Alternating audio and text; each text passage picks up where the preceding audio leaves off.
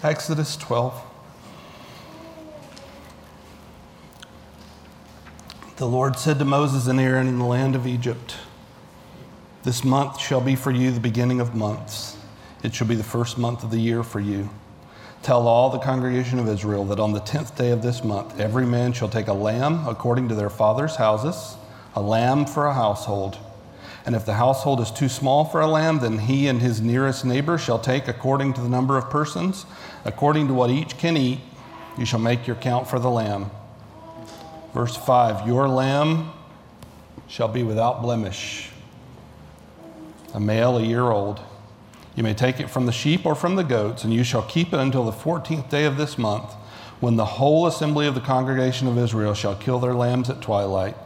Then they shall take some of the blood and put it on the two doorposts and the lintel of the houses in which they eat it. They shall eat the flesh that night, roasted on the fire, with unleavened bread and bitter herbs they shall eat it. Do not eat any of it raw or boiled in water, but roasted, its head with its legs and its inner parts and you shall let none of it remain until the morning. Anything that remains until the morning you shall burn. In this manner you shall eat it, with your belt fastened, with your sandals on your feet, and your staff in your hand. And you shall eat it in haste. It is the Lord's Passover. Verse 12 For I will pass through the land of Egypt that night, and I will strike all the firstborn in the land of Egypt, both man and beast, and on all the gods of Egypt I will execute judgments. I am the Lord. The blood shall be a sign for you on the houses where you are. And when I see the blood, I will pass over you, and no plague will befall you to destroy you when I strike the land of Egypt. This day shall be for you a memorial day, and you shall keep it as a feast to the Lord.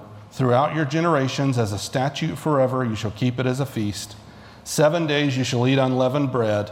On the first day you shall remove leaven out of your houses, for if anyone eats what is leavened from the first day until the seventh day, that person shall be cut off from Israel. On the first day you shall hold a holy assembly, and on the seventh day a holy assembly. No work shall be done on those days, but what everyone needs to eat, that alone may be prepared for you. And you shall observe the feast of unleavened bread, for on this very day I brought your hosts out of the land of Egypt. Therefore, you shall observe this day throughout your generations as a statute. What does it say? Forever. Forever. You may be seated. May God bless the reading of His Word. And He does. We're in a series called Exodus. I'm, I'm with you. I'm a little thrown off because I'm going to keep turning over here, and we don't have that, that projector's sick at the moment. So we're in the series of Exodus, right? Uh, the story of the Israelites' flight from Egypt, their flight from bondage and their flight from Egypt, it is a story. Uh, this is not just preaching through the book of Exodus. We're going to actually go far beyond that. And yet, we're going to do it in a relatively short amount of time between now and we're about to take a, a two week break starting next week. Uh, but between now, really, and almost Thanksgiving. Uh, so we actually have a lot of ground to cover. So we're going to hit, we're going to kind of skim along and catch the high points of the story. There are high points of the story that we're not going to have time to cover. Um, and, and, I get it. Like some of you, this is your favorite story in the Bible, and I don't blame you one bit. It's a fantastic story. And so if there are parts of it that we don't get to that break your heart, just know that they kind of broke my heart too. Uh, but there's a balance to be found in how fast we're moving, and that we have other things that we want to preach through Scripture as well. Uh, in their story, this is really important.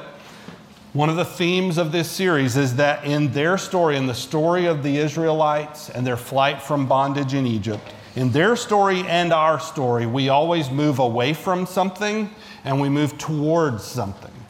So, for some of us, uh, we're looking for escape right now. We're looking for escape from some level of misery, no matter where that may be. Whether for you it's financial misery, it may be vocational misery, it may be relational misery. But God doesn't just call us to escape misery and oppression and suffering, although it's not wrong to desire that, it's not wrong to pray for that, it's not wrong to seek that. But ultimately, God calls us from something, but He also calls us to something. He's always calling us to something. I want, you, I want to remind you of this. Please listen. Just because the Israelites were set free from bondage in Egypt doesn't mean that they were turned out into total unstructured freedom and said, go do whatever you want to do. That's not how the story goes. They were actually set free from serving the Egyptians so that they could be free to serve God and God alone, and that God was calling them to a specific destiny that he was calling them to a land that he had promised not just to them, but to their forefathers. We said a couple weeks ago that a family of 70 went into Egypt, more or less. A family of 70, which was Joseph's family, went into Egypt. About 400 years later, a little more than 400 years later, a nation of two plus million people came out of Egypt. There was a lot of ground that was covered in those 400 and some years. We're going to talk a lot about what that was today, and that's, that really plays into this story, especially the piece of the story that we're examining today, the Passover. Uh, last week we covered, we, and you may not even be like a church person or a Bible person, right? But a lot of people are aware of this that, that when the nation of Israel was leaving Egypt, there were 10 plagues. God sent 10 plagues. Last week we covered nine of them, and we kept this one separately because I couldn't figure out how to not do that. We were running as fast as we could last week anyway. You can't run fast through the Passover. There's too much symbolism, there's too much to unpack, too much for us to see.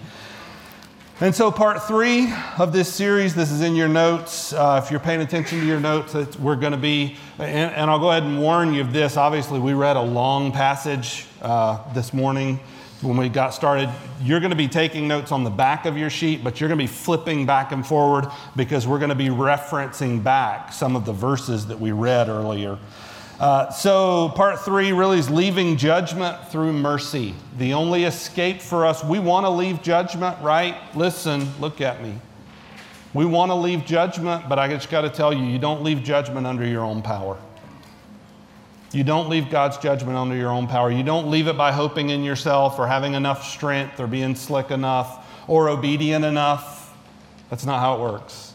The only way to leave judgment is to leave it through mercy. We leave judgment because we're called to mercy. Pardon can only be obtained through the mercy of God. That was the message for the Israelites. 3,500 years later, it's the message for you and I. The only way to have pardon is to depend on the mercy of God. So God has two purposes really for Israel as he's calling them out of Egypt, calling them back to the promised land. He has two purposes. We're going to unpack these in a minute here in Exodus 6 6. But in your notes, the, God's two purposes for Israel were deliverance and redemption. These two pieces, there were two sides of a hinge that pivot together, right? Deliverance and redemption always. In Exodus 6 6, God says, I will deliver you from slavery to them, but I will also redeem you with an outstretched arm. I'm going to set you free, but I'm going to call you to something. Ultimately, please hear this. This is so great. They wanted to escape the misery of slavery, and, and they were miserable, rightly so. They had been deeply oppressed for generations. That's really what the message of the Passover is about. It's not just about Pharaoh. This was a people who had been deeply oppressed. And yet, the solution was not just for the oppression to end, although that is a great solution. The solution was that they were going to launch into this journey that would, and we're going to prove this at the end. This, this journey that started with the Passover actually echoed down through history and it echoes right to us today.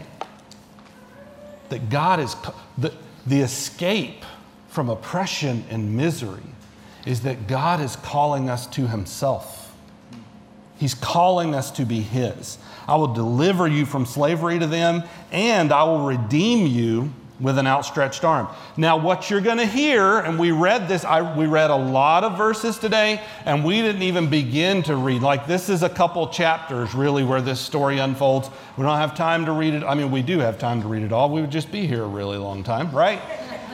But I'm trusting that you own a Bible, and if you don't, by the way, come see me and we can remedy that. We can put a Bible in your hand, right?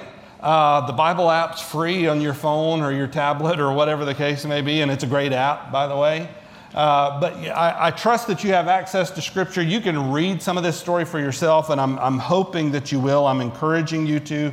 But I want you to understand, even in the passage that we read, this long passage, it's that there are two pieces, there are two wings to this airplane that we're talking about today, okay? And we're going to refer back to this over and over. The first was actually the 10th plague. Okay, that 10th plague where God says, I'm going to move through, and, and, and oh boy. What happened was that God physically showed up in Egypt and he moved through the land. And he moved through the land in judgment. Does that make you nervous? Yes. Makes me a little nervous too. You better believe it made them a little nervous too, which, hang on, we're going to get to it, right? So, this 10th plague was this idea that they would be delivered, right? But then pivoting with this plague is actually the story of the Passover, of the Feast of Unleavened Bread. So you have this something that happened once, we're going to talk about it in a minute, something that happened once, but then they were going to remember it over and over and over and over. And do you remember the last word that I had you read in that passage? What was it? Yeah. This was going to echo down through history. You have this 10th plague, and then you have Passover. So you have the 10th plague, which accomplished the deliverance. You look in your notes, God's two purposes were deliverance and redemption. The 10th plague accomplished the deliverance, and then the Passover really was what accomplished the redemption. These were these two things together. Well, not to make a statement that's too obvious, but you can't get to Exodus 12 without going through Exodus 11. And we didn't have time to read the, the, the, kind of unpack what happened in Exodus 11, but it's, it really provides a lot of backstory for what we did read. In Exodus 11, Moses, or God tells Moses in verse 1 of Exodus 11, God tells Moses, okay, We've watched these plagues increase in severity. And if you, if you weren't here last week, you need to go back and watch that sermon, right?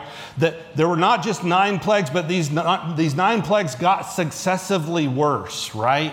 Have, have you ever, um, if, if you like have, if you have kids, if you've raised kids, maybe you're raising kids now, or if not, then you can probably think back to, for many of us, the way that we were raised. Maybe those first warnings from our parents were kind of slight my dad would, he would just go, and you sat up straight and you said, What am I doing that I'm not supposed to be doing? What do I need to start doing that I'm currently not doing, right? And it could get successively worse, right? So it's just that's how correction works. And so that's what you see with these nine plagues is that by the time you get to, to plague number seven, eight, nine, ten, you are pretty rebellious because you've just refused to listen, okay? So in Exodus 11 1, God tells Moses, Pharaoh is not only going to let you go, he's actually going to drive you out. This is what's coming. He hasn't listened. I'm telling you, this part of the story is coming to a close because I've made it very clear what I want to happen. These are my people. You have oppressed my people. You have murdered my people. And it wasn't just Pharaoh, it was so many throughout the nation of Egypt had oppressed repeatedly over and over and over. But uh, this is so funny. Listen.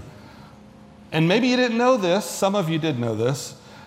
God actually tells Moses to tell the Israelites before all of this goes down, you go to the Egyptians and you ask them for gold and silver. And you're going to be surprised because they're going to give it to you. We'll unpack in just a second, like, what, what, does that mean? Why did they give it to him? There are actually a couple of theories about that. But the, it, when, when you look now, because we're going to, uh, over the next few weeks, we're going to follow them as they leave Egypt and go down through. Remember, they make a golden calf, right? Where in the world did they get the gold? They got it right here. Like, and gold and silver was just as valuable then as it is now. Ask them for their gold and silver, and then in Exodus 11, again, before our passage today, Moses goes into Pharaoh and he's actually pretty cheeky. When you think about this is maybe the most powerful ruler in the world who was clearly a very narcissistic man. And you just don't challenge a narcissist. I mean, you can, but it just doesn't often go well, especially if they have real like influence and power, right? Some of you, your mind just took off right then. All right. Uh, so Moses gives this final warning to Pharaoh in Exodus 11, verses 4 through 8. And then in verse 8, I just, I got to say this because as I was reviewing this again over the last couple weeks, getting re- ready for this sermon, I'm just fascinated by this, by this phrase. It says that after Moses gave this final warning to Pharaoh, Pharaoh says, You get out of my sight. I'm paraphrasing here. If you get out of my sight, because if you come back, you're dead. And Moses more or less says, Oh, don't worry you won't see me again. And it says this that Moses went out in hot anger. That's verse 8 of Exodus 11. How great is that, right? This, this, this thing has just spiraled out of control. Like you may be the most stubborn person on the planet right now, Pharaoh, and this just doesn't end well for you, okay? So we're going to make four quick observations. Obviously, we can't preach verse by verse through all 17 verses that we just uh, read. We, don't, we usually try to go just verse by verse through them, but there's just too much ground to cover here. We're going to make four observations, okay? Here's the first observation. We're actually going to go towards the end of the passage to catch this because this is an overarching theme that we've kind of already mentioned. This is in your notes. This first observation is that the Passover represented both a moment and a movement. It represented a moment in time. It represented something that happened that would never happen again. And yet it represented a movement. It was, it was literally representative of what would come and that they would celebrate it, again, as we've said, forever. So the moment, as you see, was in Egypt. It was an event, it was something that happened, right? And then there was a movement where they were moving out of Egypt, which is where we get the feast that every year you're going to take time apart. This is very important. You're going to take time apart. You're going to slow down and you're going to celebrate what God did for you. And even generations later, people who weren't physically present, this is going to be important and we're going to keep this important so that for throughout generations we're going to celebrate this over and over and over. Verse 14, this shall be for you, here we go, a memorial day. That's the moment and you shall keep it as a feast to the Lord. That's the movement, right? The moment and the movement. It's a memorial day, but it's also a feast. Throughout your generations, as a statute forever, you shall keep it as a feast. The Passover itself, the event, was never repeated, but it was actually recalled regularly. And I think, especially in the culture that you and I live in, and I don't know that it's necessarily more evil than past cultures, but it's certainly as evil as a lot of past cultures have been. There's tension that you and I feel just as Christians throughout history have felt. Um, one of the tensions that you and I particularly will feel is that just the pace of life. Does anybody else in here feel like life's just spinning, spinning, spinning? Could I just tell you, one of the first things that happens when life is moving so fast is that you forget. You forget some things. You forget some things that are very, very important. And along the way, we somehow begin to believe that the things that we're forgetting, maybe they don't matter so much. Could I just encourage you to not fall into what we call chronological snobbery? That what I see in front of me is the most important thing in the history of the world. Not really. There actually have been some really important things throughout history. Uh, you know, again, I, about six years ago, I got the chance, after my mom passed, I got the chance to go with her brother, who's my uncle, I'm very close to, and he's a mentor in ministry. And we went all through South Alabama, right? Because that's where our family's originally from. And he t- took me to these churches that my family had a part in starting all these little Pentecostal churches all through South. It's LA. Y'all familiar with what LA is? Lower Alabama? There's two LAs in America. We're from the other one, right? So throughout there, and I just, I didn't know. And you just realize, oh my gosh, maybe I'm not the smartest person to come down the pike. Maybe there were people who were more godly than me who came before me. Maybe I'm part of a bigger story. No chronological snobbery. We want to pay attention to what's come before us, right? By the way, think about it. Out of the 10 plagues, this is number 10, This is the only one that they were going to set up a feast and celebrate. This was significant. And the, the Passover, I read this in a commentary. I don't remember which one. I should have written it down, but just full disclosure, I didn't come up with this idea. I think it's fascinating. The event of the Passover marks the dividing line between two things. Listen, this is good. It marks the dividing line between two things. Number one is we cannot leave, to number two, we cannot stay. How do you pivot from we cannot leave to we cannot stay? The Passover. That's what happened. That was the pivot point. They went from point A to point B. The Passover represented both a moment and a movement. Number next, the next observation. The Passover was personal and it was by faith. This was very representative.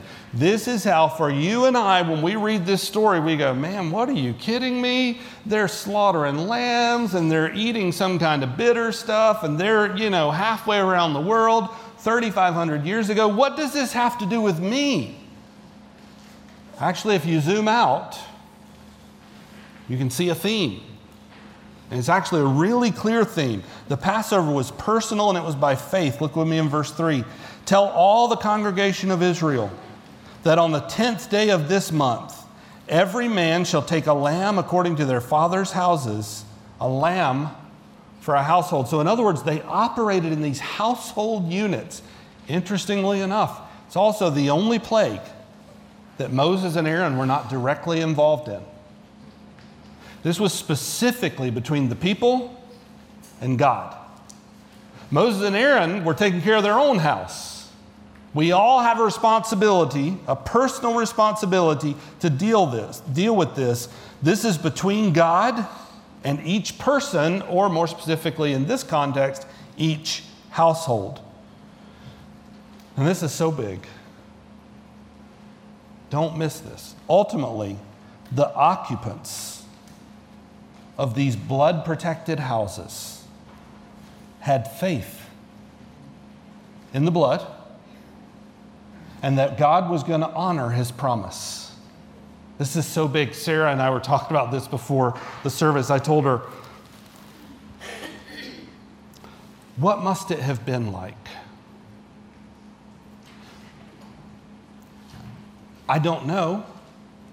But having read all that I've read for a few weeks now, I wonder if there wasn't something for the people who were present, for these Israelites who were present, I wonder if there was, wasn't something that was a little bit apocalyptic. Here we are, and we've been oppressed, and now God is turning us loose. But before so, things might get a little scary. And we're in our house, and outside the house, there may be a little bit of chaos happening. There may be some weeping and wailing, right? And yet, while that's going on out there, we are actually called, once we put the blood the way that God told us to, we actually feast inside the house in peace. Do you see how much faith that must have taken? To know that God is coming through this land in judgment, by the way, rightly so. We're going to unpack that in just a second. Rightly so, he's coming through the land in judgment. And yet we can feast inside our house in peace. Not because we have confidence in ourselves, but because we have faith in the blood and ultimately in God's promise that if we put our faith in the, if we put our faith in something that's outside of us, that He will actually offer to us and extend to us mercy. So these occupants of these blood protected houses had faith in the blood. It was a sign that they were placing themselves under God's protection. We don't have time to go back there. If you're taking notes, verses 8 and verse 13 prove that to us. Number next, the Passover, this is the third observation that we're going to make. The Passover was a journey in haste. This was a journey in haste. Did you catch the weird part where they're like eating when they've got their staff in their hand and don't take your shoes off, right? You've got your, you've got your belt around you. You are, you, like, you, you're sitting on go. I'm ready. I'm ready right now. We are sitting on go. This was a journey in haste. Please hear this. There's a ton of representation here, there's a ton of symbolism here, right? Listen, we need to be poised. This was God's message for them and for us. We need to be poised for immediate deliverance. Y'all look at me. And for immediate obedience. Because, by the way, this probably was a little bit scary to see. It required a lot of faith from them. But what comes after this, spoiler, uh, we're gonna, we got to talk about a couple things over the next couple weeks. When we circle back to Exodus, you know what we're to talk about? I've told you this. It's one of my most favorite stories in the Old Testament. It's when they went through the Red Sea. You think that wasn't a little scary? Listen, buckle up. Here we go. If you're going to follow God, God's going to at times call you to do things that in your own strength you find scary. You better have faith in something bigger than you. You better have faith in something bigger than your own, whatever, slickness, intelligence, how you can manipulate people, you know, fill in the blank. You better have faith in something outside of you. I love this. The Passover was a feast for pilgrims, specifically for those, look, this is so good, for those who were committed to go walking with God. I almost changed it to say to those who walk with God, who were, but they were committed literally to go walking with God. You know how I know? Because they had their shoes on. Come on. How practical is your faith? You know, Pray for rain, but put the water jars out. Come on. Such a practical thing. They were in the middle of it. This is how God intersects with your story. He said this, remember verse 11, in this manner you shall eat it with your belt fastened, with your sandals on your feet, and your staff in your hand. You shall eat it in haste. By the way, this was where the unleavened bread came in. We don't have time to wait for our bread to rise. We got business. Let's go. Come on. I don't know what God's calling us to, but He's calling us to something. What does it mean? Oh, my prayer is that you would have the courage to ask for yourself and for your family and for your household, whoever that is, what does it mean for you to be ready to go walking with God? What does it look like for you to feast with your belt on and your sandals on your feet and your staff in your hand. Probably not that literally. But what does it mean? What are, what are some things that you might do that are just as practical? The last observation, which really sets the stage for how we're going to finish unpacking this. The Passover was a time for reverence and for thankfulness. The Passover was a time for reverence and for thankfulness. We'll see this in verses 12 and 13. During the meal, while we're feasting inside our homes, safe because we're under the blood, God's going to move through in judgment. Does he have a right to do so? Yeah.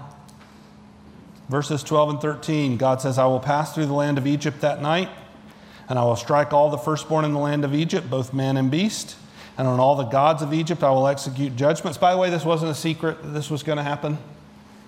I am the Lord. The blood shall be a sign for you on the houses where you are. And when I see the blood, I will pass over you, and no plague will befall you to destroy you when I strike the land of Egypt. So, what do you do with this?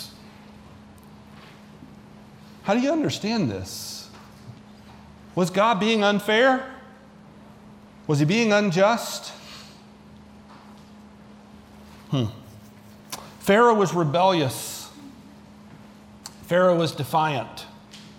I think, especially over the last few weeks, we've made the case that Pharaoh got everything that was coming to him, and he deserved it. But what about the rest of the Egyptians, right? The Egyptians also, for generations, had been oppressive and they'd been unjust. I find it fascinating that God, very clearly, and He warned, it, warned before He did it, He took their firstborn, and yet in Exodus, uh, it's either chapter 2 or 3, I think it's chapter 2, where the Egyptians, Pharaoh orders, and all the Egyptians participate, that they throw the Israelite babies in the Nile. You remember this? That wasn't just the firstborn. This was oppression. This was injustice. And by the way, don't miss this. These plagues illustrate that when we repeatedly rebel against God's warnings, we will come face to face with Him. This is heavy, but I want you to hear this. God won't be ignored. You feel that? You don't have to be afraid of him, but you need to have a reverence for him. He won't be ignored. Ultimately, fully, and finally, he won't be ignored. So, is it gracious that he provided plague after plague that increased in escalation of suffering to say, hey, let these people go. Let these people go. Let these people go. In fact, this is, this is how I think we can make sense of this, okay?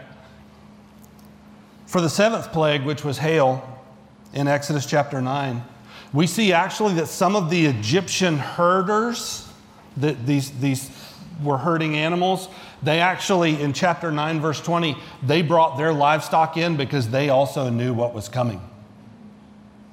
Pharaoh may not have believed God, but there's evidence that many Egyptians believed. And they took the same action that the Israelites took. For the eighth plague, which was locusts, in Exodus 10 7, there were Egyptians that actually said to Pharaoh, how long will you be a snare for us? Do you not see what's happening? Do you not understand that we're being destroyed? And if we don't listen, things are going to go from bad to worse. And then, fascinatingly, we read Exodus uh, chapter 12, verses 1 through 17.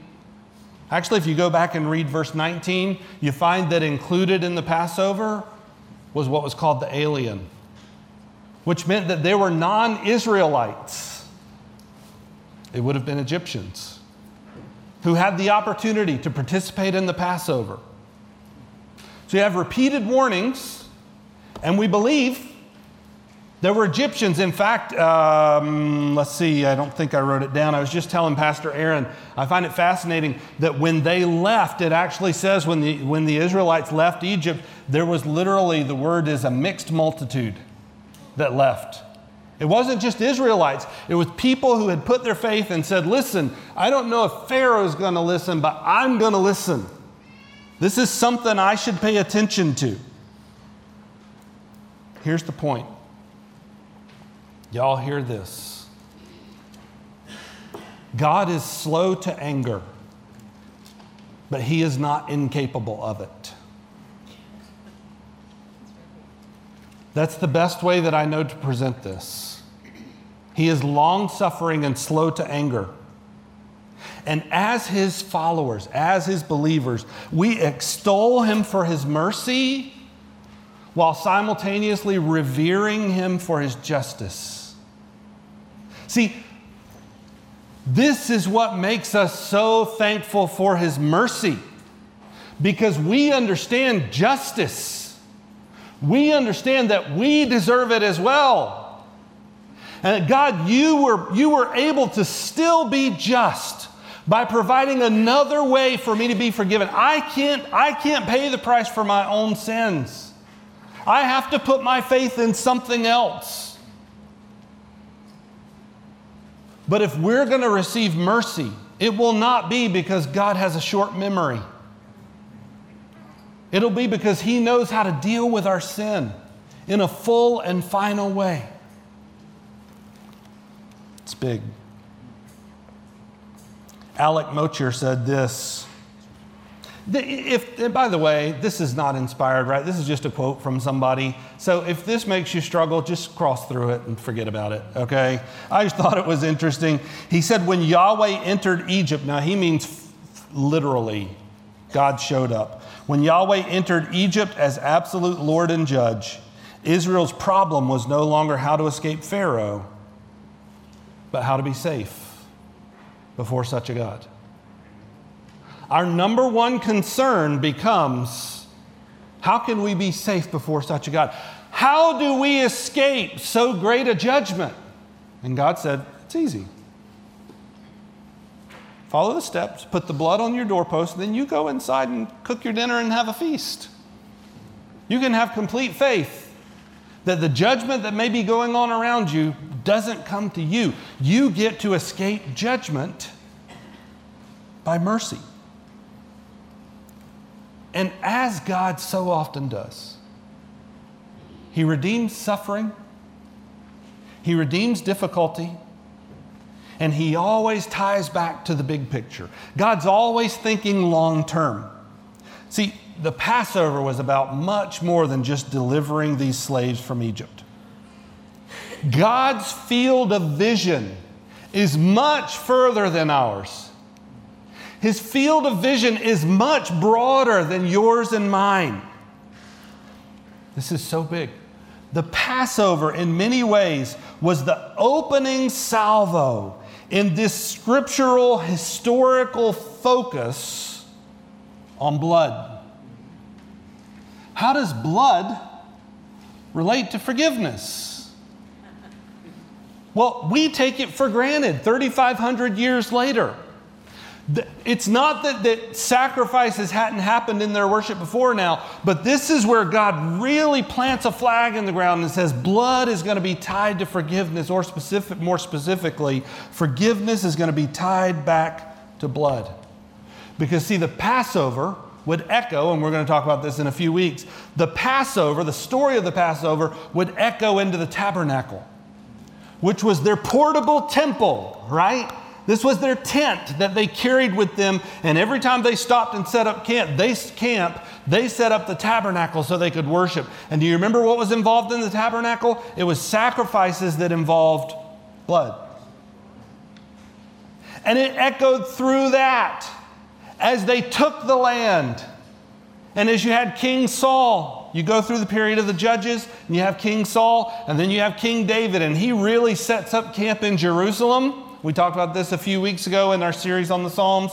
He sets up camp in Jerusalem. They bring the Ark of the Covenant, and, and David gets ready to build not just the tabernacle, we need a temple.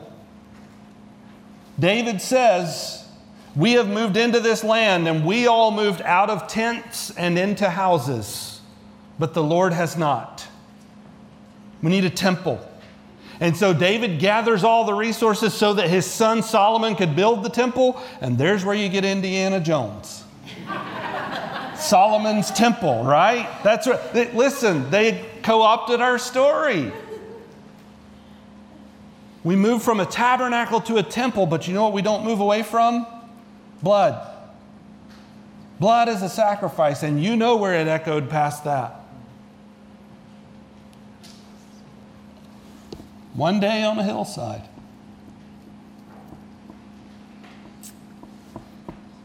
The King of the universe. We talk about the kingdom of God, the kingdom has a king, and it's King Jesus.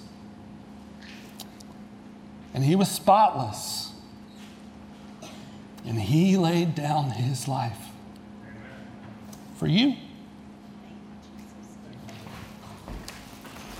So that you can feast in peace.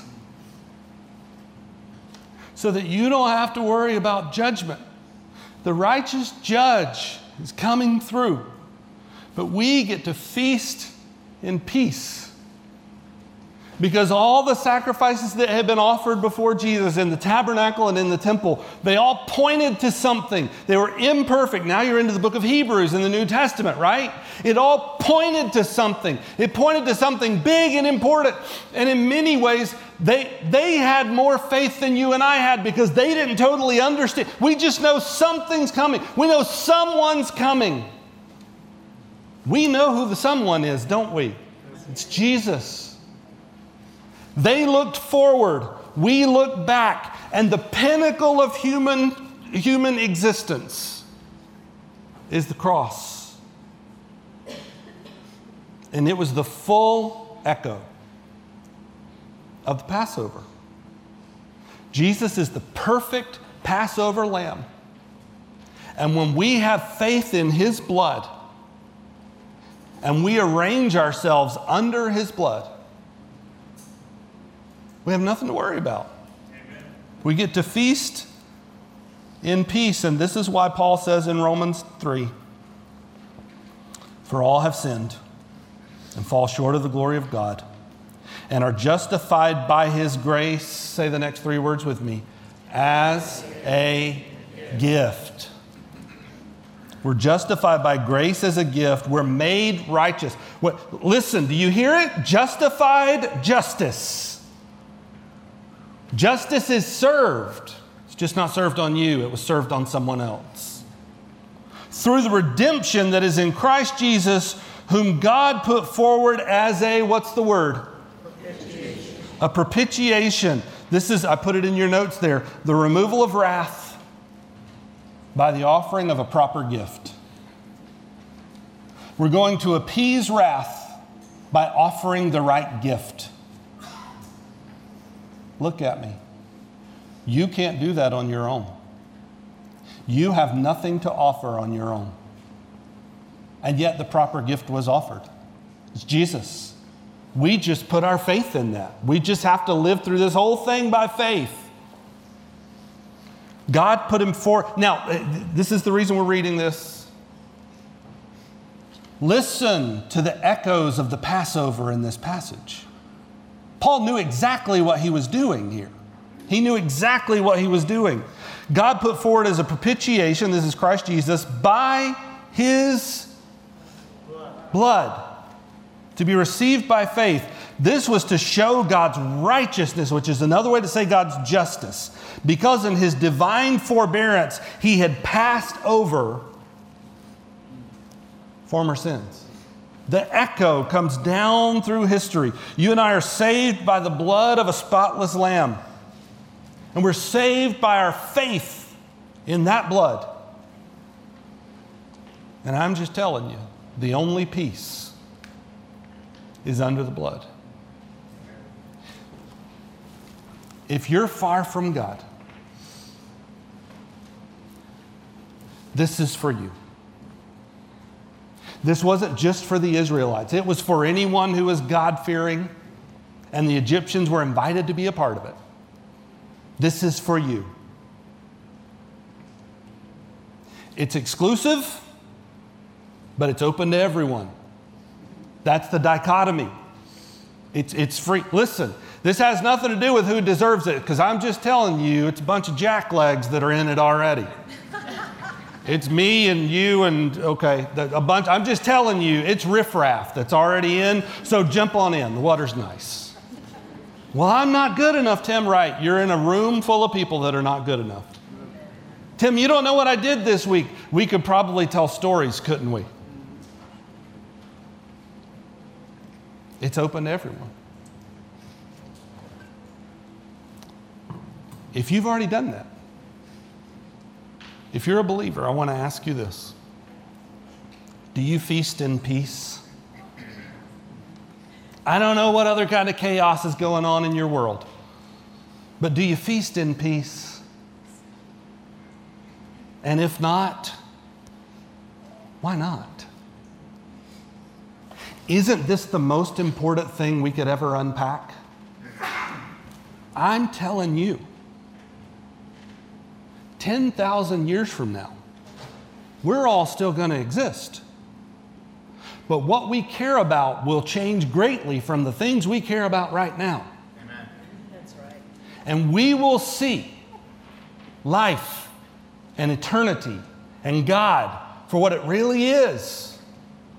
We'll see who we are in an eternal perspective in ways that we can't see it now. And we'll care, more about this than we ever have. So feast in peace. Feast in peace. Let's pray.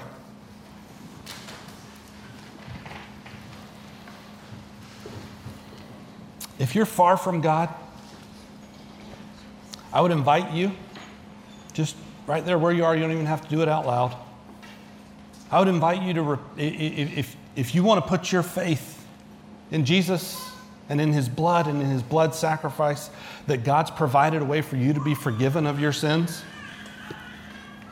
I would invite you to pray this simple prayer with me. God, we thank you that you have mercy on us. Thank you that you have mercy on me. I'm a sinner. I have no hope of my own. But right now, I place my faith and my hope in Jesus Christ. I admit that I'm a sinner. I believe that Jesus sacrifices for me. And I confess that I'm going to give my life to you in faith.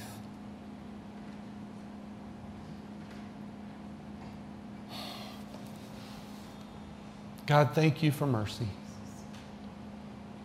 Thank you for the work that you're doing in our hearts. Thank you for this incredible, eternal, significant thing that you've called us to, to be in relationship with you. And it's such a freeing, such a freeing thing, such an encouraging thing. When we see life and eternity in their proper scope, we can find joy we can find peace even in the midst of chaos and suffering because we know you're with us. We know that you are setting us free from judgment through your mercy. And we know that that's not because of anything of our own, because we've put our faith in Jesus and his sacrifice for us on the cross. So we thank you once again for the cross, that Jesus' blood sacrifice was enough, that it was complete, that you fully accepted it. And through that, we can find courage to trust and obey. It's in Jesus' name we pray. Amen.